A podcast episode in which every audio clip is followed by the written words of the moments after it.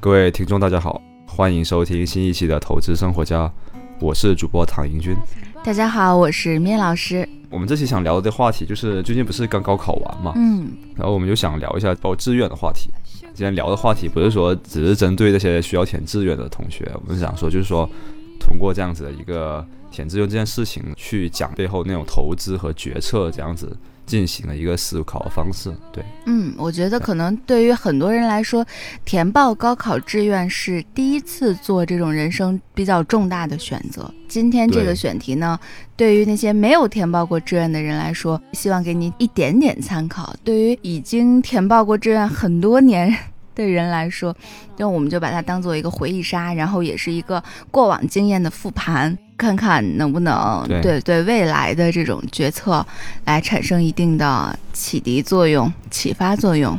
对，就之前很多人说嘛，之前不是十二年都是读书嘛，嗯，结果到了报志愿的时候就随便报了一个，然后导致后面很多人都觉得不喜欢自己的专业啊，或者是不喜欢自己的学校，当时就做了一个还蛮轻率的决定吧。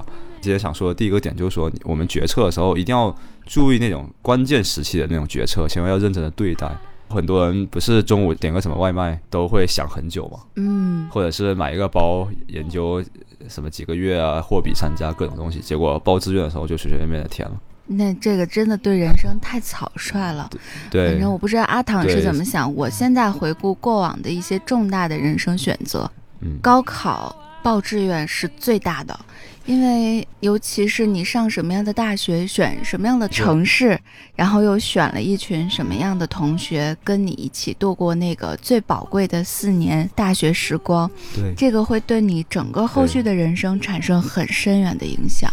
所以，今天要说的第一个点就是说，要把决策的这个资源和精力、时间、大脑的容量全部用在这种最关键的几个决策上，包括什么，就是填志愿啊，然后。未来找工作，还有结婚、生孩子这种事情，买房在哪里买房，对吧？对，其实往往这些能考验一个人过往教育经历里面对一些人生重大决策的理解。有的人就是觉得，嗯，结婚啊，选志愿，对，买房、置业，选择在一个什么城市发展，这样的事情是无所谓。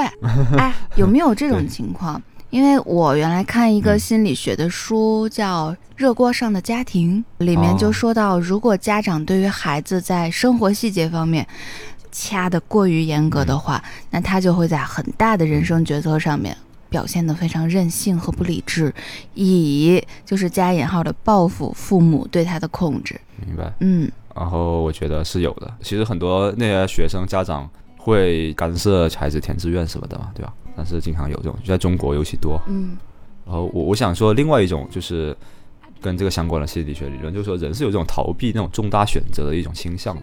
哎，我们总是倾向于去做一些容易的事情，选志愿啊、选工作、啊、结婚这种事情，选起来，因为我们之后要负的责任太大了嘛。对，我们就倾向于把这就是把这种决策的权利拖延，或者是交给父母、交给别人。反正到最后，如果你选错了，你就可以怪别人。是这样，是这样子的。很多人就是会逃避那种重大的选择，然后去做一些容易的事情。我觉得这也是人的一种本能吧。对，对，所以人还是一种非常不理性的生物，就是嗯，要怎么样克服这种不理性的本能，然后去做一个理性的、智慧的人。哎，那我们就要要说回这个报考报志愿这个事情了。对吧，嗯，填志愿主要考虑的是三个方面嘛，一个是城市，还有呃学校，还有一个是专业嘛。嗯。那米老师，你觉得如果是你排的话，你是怎么样子排这三个维度？第一挑城市，第二再挑自己喜欢的专业，然后别的排序在后面。后来考研的时候呢，也是听从了呃权威的建议挑了专业。然后听说考博的话，就不是说挑城市和专业，是要挑导师。如果一个很偏远的地方，但是导师很好，那这个博士也还是值得读的。嗯，这是我所了解的情况。那你呢？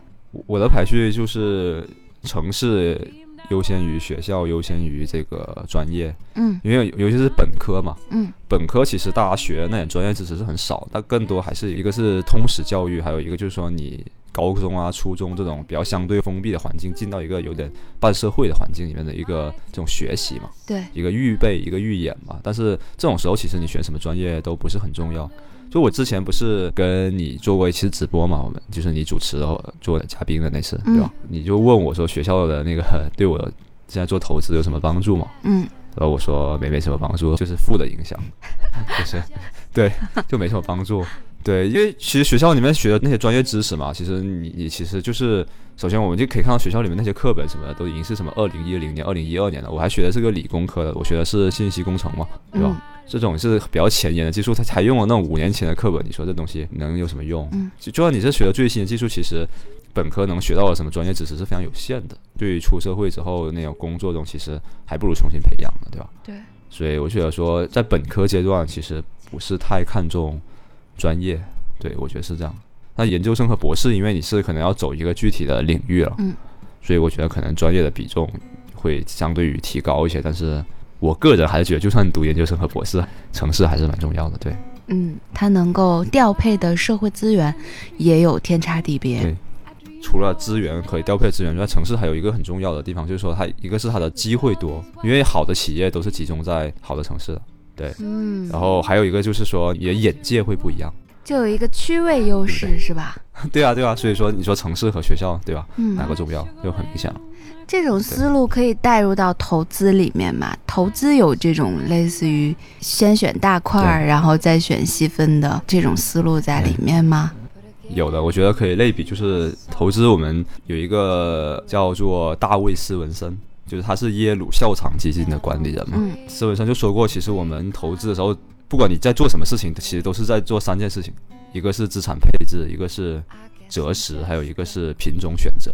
哇，对你不管做什么事情，你都是在做这这三件事情中的其中一件。对啊，好厉害。对，就你，那我们把这三件事情对应到填志愿上嘛，那其实就是对应的选城市、选学校和选专业。嗯，对。那你知道在投资的三个事情里面哪个是最重要的吗？呃，就是第一个，就是资产配置，对吧？嗯，对。是的，是的就是资产配置，因为很多研究都表明嘛，资产配置决定了你投资组合百分之九十五的波动性。那怎么去理解资产配置到底是一个什么意涵呢？就解释一下吧，什么叫波动性呢？其实就说你组合的这个下限，就是说它能跌到什么样的程度。就是我们之前的一期节目里面有说过的那个最大回撤的概念嘛，最大回撤百分之九十到九十五是由资产配置决定的。嗯。也就是说，你把资产配置配置好了，你这个组合的风险就相当的有限了。就是它再怎么跌也跌不到哪里去。虽然说不能保证它收益一定高，嗯，但是至少它不会犯大错。嗯，选城市我可以选北京，可以选深圳、上海。那我选资产配置，我其实选的就是我买基金还是买股票还是买什么？是这个意思吗？呃，选的就是你买的是那个大类资产，就说你是买的股票还是买的是债券。还是这个大宗商品或者是黄金这些，就是这大类的，这就是资产配置要做的事情。那就是它的重要性，就这两件事情就是形式上不太像，但是就是它们的本质上其实就是保证了你的那个风险是可控的。就是最重要的事情，对，这大概是我自己的一个思路吧。我觉得城市里面，一个是说你这种机会多，第二个我想说就是那个眼界嘛。我想举一个例子，就是说你之前有一个我中国还蛮敬佩的一个企业家，很多企业家他们擅长的东西是不一样的嘛。有的企业家擅长的是战略，有的企业家是擅长就是执行啊，或者是这种具体的什么地推啊这种，对吧？嗯。这个企业家之前也说过一点事情，有点争议，但他的那个战略眼光是我觉得中国企业家里面最好的人之一了。嗯。他的名字叫刘强东嘛。就京东的创始人，他之前就是一个在小县城、小镇青年吧，也是因为他考上了北京的大学，他才有机会就是到北京这样子的城市，才有机会成为中国最早一批接触到互联网的人。对，对吧？如果你在一个二三线城市，你连互联网都没有，你怎么知道你可以创造京东这种东西呢？对，对不对？所以说眼界也是非常重要的。你的能力再强，如果你看不到那条路的话，你是不可能去走这条路的。就奶茶妹妹吧，怎么认识刘强东的？也是因为奶茶妹妹是清华，对吧？然后又有机会去美国的一个很好的一个女子学校交换，那个学校正好在哥伦比亚大学旁边嘛。然后刘强东那时候正好在哥大学习嘛，所以他们才有机会认识。就是两个人的成功都是跟这个挑选了好的城市和好的学校有关的。嗯，对。那之前你还说过，说选学校和选专业有点像选行业和个股。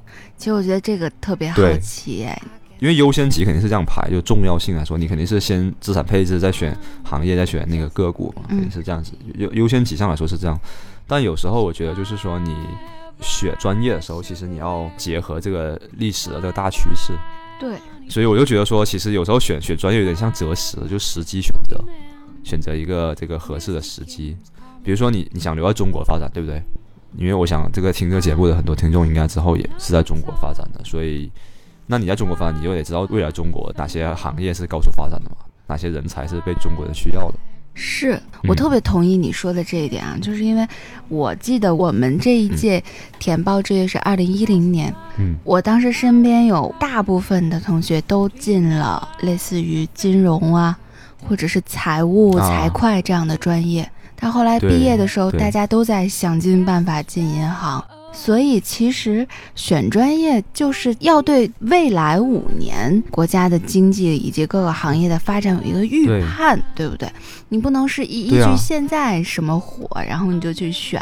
五年以后，很多事情都变了。父辈那个年代，七八十年代填志愿还能这么，但是现在二十一世纪时代变化太快了，五年可能一个行业就有翻天覆地的变化，一项技术就有翻天覆地的革新，就会导致很多人的就业机会有很多不一样的一个偏移。现在热门的专业以后未必热门，其实。嗯，对，之前很多人想去金融嘛，去银行，可结果现在银行是不断的在裁员，效率也不断在下降。但是当年学计算机的人，对，现在是怎么样？所以我们现在要看的是下一个阶段计算机是什么，对，而不是看现在最热门的东西。嗯，对，这也跟炒股票一样嘛，你现在最火热、最涨得最好的板块，未必以后就是最好的。嗯，对，是这样。其实还有一个问题，我就特别想讨论，说选专业的时候一定要是兴趣导向呢，还是应该是一个需求导向？你这个就是问的特别好，所以这就是为什么我们的人生失败的概率其实还蛮大的一个原因。我的一个人生导师吧，对我很重要的老师就是张小雨老师嘛，他就说过一句话，就说人在十八岁就对自己擅长什么，这个社会需要什么还一无所知的情况下，就要选择自己未来在哪个城市发展，选什么专业。在二十二岁还对商业社会和人类的需求还一无所知的情况下，你要选择自己的工作。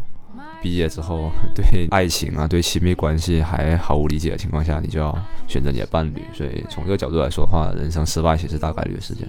哇，其实就是这样子。就所以我们混到今天，其实还真的就是比较难得了，对啊。嗯，因为很多时候还不是你主动选择的问题，而是机遇和对的事儿、对的人，他在选择你，刚好就给你碰上了。对。所以这时候说要体现出选学校的重要性啊，比选专业的重要性啊，因为你选一个综合型的大学嘛，中间的腾挪余地是很高的。比如说我选的那个学校，我选的是理工专业嘛，对吧？前面说过，那我我们学校经济系还蛮不错的，就还行吧。能排得进第一批次，但是跟清华北大啊那些复旦那些又是比不了的。那时候，但是我就会经常去蹭课听啊，蹭他们经济学院和管理学院的课来听啊，所以中间的那个余地就很大。那如果你为了一个专业去一个那种很专科的那种学校，那就很很可怕了。那你出来未来要干什么呢？万一你不喜欢这个专业，或者是未来这专业不被市场需要了，你怎么办？对的，这个问题是要根据你的家庭情况和你自身的情况决定的。我我始终觉得兴趣其实不是排在选专业里面一个很高的优先级，因为你要考虑你的家庭情况。我觉得，比如说你家里你是一个富二代，你以后是要接手你们家族的企业的，对吧？这种的话，你你就不适合去学一个那种技能型的什么会计啊这种东西，因为你们公司不缺会计，你要管好一个企业，你可以招会计。对。但你要说你是一个那种工薪阶层的孩子，或者是那种小镇青年，那你可能真的得学一个一技之长，你才能有一个你在这个社会的那个立身之本嘛，对吧？又是下线思维啊，又是保证下线。对，你只有保证了下线，你才有追求上线的可能，对吧？对的。你不可能说你一个工薪家庭的孩子，你一进什么高盛，你就管什么投资组合吧，去做投资决策吧，这不可能啊，对吧？你只有当好一个工具人，慢慢的爬升，你才有可能未来有做决策的能力，对吧？是的。开始就是一个家族企业的继承人的话，那又不一样了，对吧？对。可能去学个历史，学个哲学也是好的，你会对人类社会有一个宏观的认识。对，那种博雅教育吧，就是说那种或者通识教育吧，因为对于管理者或者决策者来说，眼界是比技能重要的。嗯。所以我们就说到这个社会需要什么样子的人才嘛，对吧？像中国现在就处于一个就是就是我们的国家的经济发展已经很快了，如果要继续保持这个增速的话，我们必然面临的一个问题就是要国际化。就是海外化，对，这是之前所有的这些高速发展中的国家都经过的一条路。因为如果你不海外化的话，你光靠国内的市场，你是不可能再支撑这么高速的增长的。对你只有把你的市场开拓到海外，那你才可能保持这个高速的增长嘛。因为你要需要让国外的人来买你的东西啊，对吧？嗯就之前不是我们的节目里面有说过苏世民学院嘛？嗯，其实苏世民学院就是培养这样子的人才。而且你发现没有，现在慢慢的很多中学、国际学校也开始渗透出这种野心，培养国际化的人才。嗯，对，是的嗯。杭州的外国尤其是中国啊，我觉得这。样子的人才会对对，所以我们也要抱着一个发展的心态去看待这件事儿。教育发展到今天，很多的这个小学、初中、高中阶段的教育者，也在思考怎么样能够让孩子们在高考报志愿那一刻之前就已经体验过大量的职业，它是怎么样运行的，这个行业在社会嗯是一个什么样的站位，以最后帮助孩子们做人生最重要的这个第一个决策。我觉得这都是特别好的事儿。对。嗯，现在孩子还真的还挺幸福，就不是说每个人都答一样的题，然后很应试那种嘛，对吧？我觉得这种就是未来教育的更多的一种形式，尤其是当我们有了那种就啊、呃在线教育啊，这是疫情之后火爆之后的那种，还有人工智能啊之后这种东西，我觉得以后教育的形态会有一个翻天覆地的变化的。对，所以又说回来了，对，我们啊奋斗的一代，选择一个好的发展的城市，选择一个合适的人去结婚生子，对，然后给孩子选一个合适的幼儿园，这些人生决策最后都勾连在一起，让每一个家庭发展的越来越好。对，所以我觉得生活在这个时代，做决策能力其实很重要，因为你之前你会做决策没用啊，可选择项太少了。很多时候都是信息的不确定性让你去应对，你也应对不了，那那那我只能说我就误打误撞，听天由命。可是现在是一个你掌握更多的信息，你就知道你有更多选择的维度，所以就是信息的庞杂性和技术的先进性，然后是帮助我们。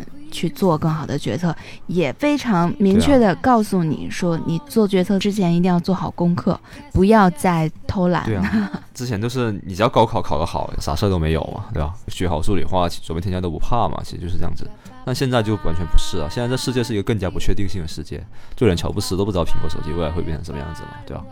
这个时代相比说，在决策前做功课，这个是很重要。比做功课更重要的是一种反脆弱的面对不确定性的这种思维方式、决策思维。对我觉得是很重要的。对无论是面对投资的决策，还是人生的决策，我感觉就是有了咱们前面说到的这些，呃，战略性的嗯思考和战术性的这种布局，对大家应该在决策这两个字儿上有更多的信心和胆识对了。做什么事情都是要以这种投资的眼光去看的。对，嗯，哎，你说，前两天我跟嗯朋友们聊天儿，他们说，如果让你回到过去，嗯，你选一个自己哎，当当时就去学的技啊能，你会选哪个？我毫不犹豫的就说我要学投资。他们有的人说学计算机 呀、学其他的，我就说我要学投资。那你知道我会选什么吗？你会选音乐吧？我猜。我会选英语，好吗？英对对对，我要回到十年前，我一定跟当时的自己说，的好好学英语，别搞这些没用的。对，为啥？我觉得我现在英语就是我职业发展的一个瓶颈。哎，为什么呢？因为做投资是一个对信息质量要求很高的东西，对吧？嗯那现在全世界优质的信息吧，我不说百分之百，百分之九十都是英语写的，嗯，就是成为了职业天花板嘛，就是这样一个道理。英语就不够那么好，对，所以咱们刚好就聊一个话题吧。对于那些选错的人，我们有什么好的建议或者是安慰给到他？就选错了怎么办？我觉得选错就是，其实这个时代学习的资源是非常非常多的，学习的渠道也是非常非常开放的。只要你想学，就不怕没有机会，对吧？就像我之前大学学的是我一个很讨厌的专业，我大学挂了二十八个学分吧，我们一门课大概三到四个学分，你可以算下我挂了多少门课，对吧？但是我现在为什么还能做投资？其实就是因为这个时代有很多学习的资源，嗯比如说我这样就开始打广告了，我就喜欢用 A P P，就得到 A P P 嘛，对吧？我的那个学习时长可能也是差不多几千个小时吧，差不多上万小时了。那我觉得就是一个很好的平台。然后那像其他的还有很多啊，比如说可汗学院呢、B 站呢，对吧？Google 学术里面那个论文啊什么的，嗯，那些都是免费的。TED，对啊，TED 啊，对吧？嗯小山堂一个公众号啊，就是很多东西，其实你只要你想学的话，我觉得在这个时代都是有机会的。嗯，Facebook 的 COO 叫谢利尔·桑德伯格，对吧？他就说过，传统社会人的发展是在爬一个梯子，但现在人的发展是在爬一个就是儿童乐园里面会见到的那个立体的那种方格的，类似于矩阵一样的东西。所以原先人的发展是只能从下往上，但是现在你就可以迂回着去往上攀爬，来达到你想到达的那个顶峰。对，而且主要这个我最近也在看他的东西嘛，就是你虽然可能干的不是这个专业，但是你一样可以赶上这个时代，就是只要你的那个底层能力够好的话。就是之前桑德伯格是雪莉，他是在就是华盛顿从政的，嗯，对他是白宫的，嗯，曾任克林顿政府财政部长办公厅主任，对，然后他后面不是要去谷歌吗？他犹豫嘛，嗯，因为谷歌给他的工资很少，然后谷歌的那个当时的老板就是 CEO 叫施密特，施密特就说一个那个飞快上升的火箭中还有座位的时候，你先上车先，先你先别管坐在什么位置上，对，就是。结果桑德伯格就上车了，就所以他根本不不是学计算机，不是学互联网，不是学，他是从政的。对。但是他为什么也能上这个谷歌这样火箭？后来也是因为谷歌这段经历，他被 Facebook 挖去当了那个就是 COO 嘛，就二把手嘛。太厉害了！这个时代永远都是有机会的，因为新生出来的机会很多，并没有。因为学科这种东西和学校这种东西都是人为划定的嘛，嗯，对吧？它可能真实世界中并不存在这样子的区隔，嗯，而只要你是一个 OK 的人，你自己爱善于学习，善于把握时代的机会的话，这时代永远对你都是有机会的。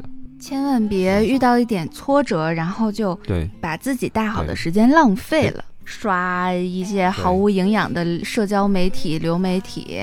来，呃，消极休息，对，就是多去学学看一看，多看点书也行啊。总是这时代，你要想学习，真的不愁没资源。你要是说你没资源，然后怪专业、怪学校，就像我当时一样吧。我当时曾经非常的怪，就是这个教育体制、学校，就是曾经消沉了，可能一两年吧。在大学的时候，我身体也不太好，当时就是比较幼稚嘛。然后后后来我也看了很多书，然后也蹭了很多经济学课来听嘛。后来我觉得说，当时的自己确实是。啊，怎么说浪浪费了那两年的时间吧？我觉得就是永远不要去抱怨，因为没有用。对，如果这么说可能有点站着说话不腰疼，因为在那个年纪的孩子可能就是会被这些东西所困住，所以我只是想说，尽量多说一些例子，让你对。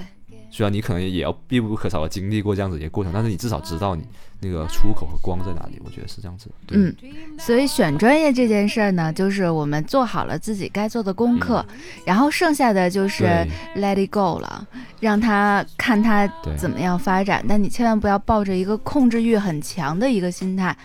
就说我都做了这么多努力了，所以我一定要选一个什么什么专业，不选就不行，那就把自己陷入一个比较痛苦的境地了。因为很多时候事情也是无常的，所以说这种不确在不确定性中生存的这种思维、这种决策方式很重要。嗯。比如说你选到了一个不喜欢的专业，好了，就是假设你很讨厌、很讨厌这个专业，就像当年我讨厌我们的专业一样嘛。嗯。那这里我想对这样子的同学说一句话，就是说，把一个你极其讨厌的事情混过关的能力，我觉得也是作为一个 成熟的社会人应该具备的基本的素养。对。就像我挂了二十八个学分，最后我还是按时毕业了。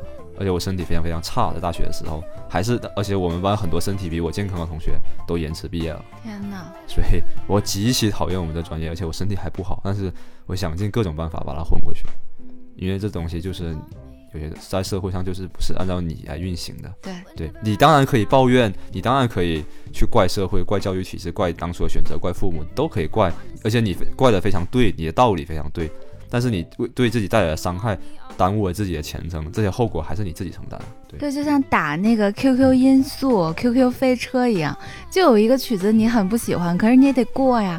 你过了这关，对啊，然后你就会打到那个你最喜欢的曲子，然后就很嗨。遇到它了就面对它，因为最后过了关以后，发现也没那么难。对啊，而且这还算好了，起码你有个关在那里给你过呀。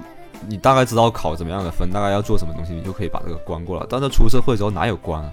你自己设关，自己出题。你追一个女生，女生会告诉你做到什么什么题，她会跟你在一起吗？市场会告诉你你做到什么什么时候，你你就会成为阿里巴巴吗？嗯，你会成为腾讯吗？对，对吧？没有啊。所以说有关来跟你过已经是很幸福了，然后你还觉得错的话，那就真的是很幼稚了。对，就像当年的我一样啊。